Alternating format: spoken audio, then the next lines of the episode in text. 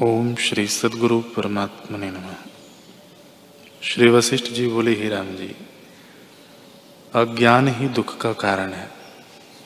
अविवेक से पंचकोश देह में अभिमानी होकर जैसा कर्म करता है, वैसे ही भोगता है।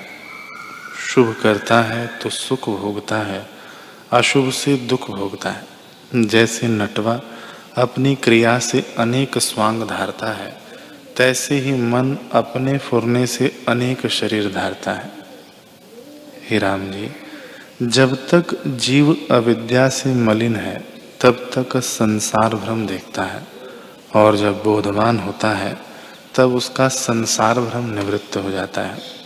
जैसे रात्रि होने से कमल मुंद जाते हैं और सूर्य के उदय होने से खिलाते हैं।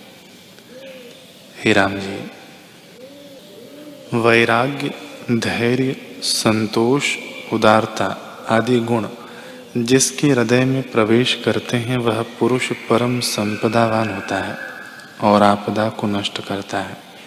जो पुरुष शुभ गुणों से संतुष्ट है और सतशास्त्र के श्रवण में राग है, जिसे सत की वासना है, वही पुरुष है, बाकी सब पशु हैं।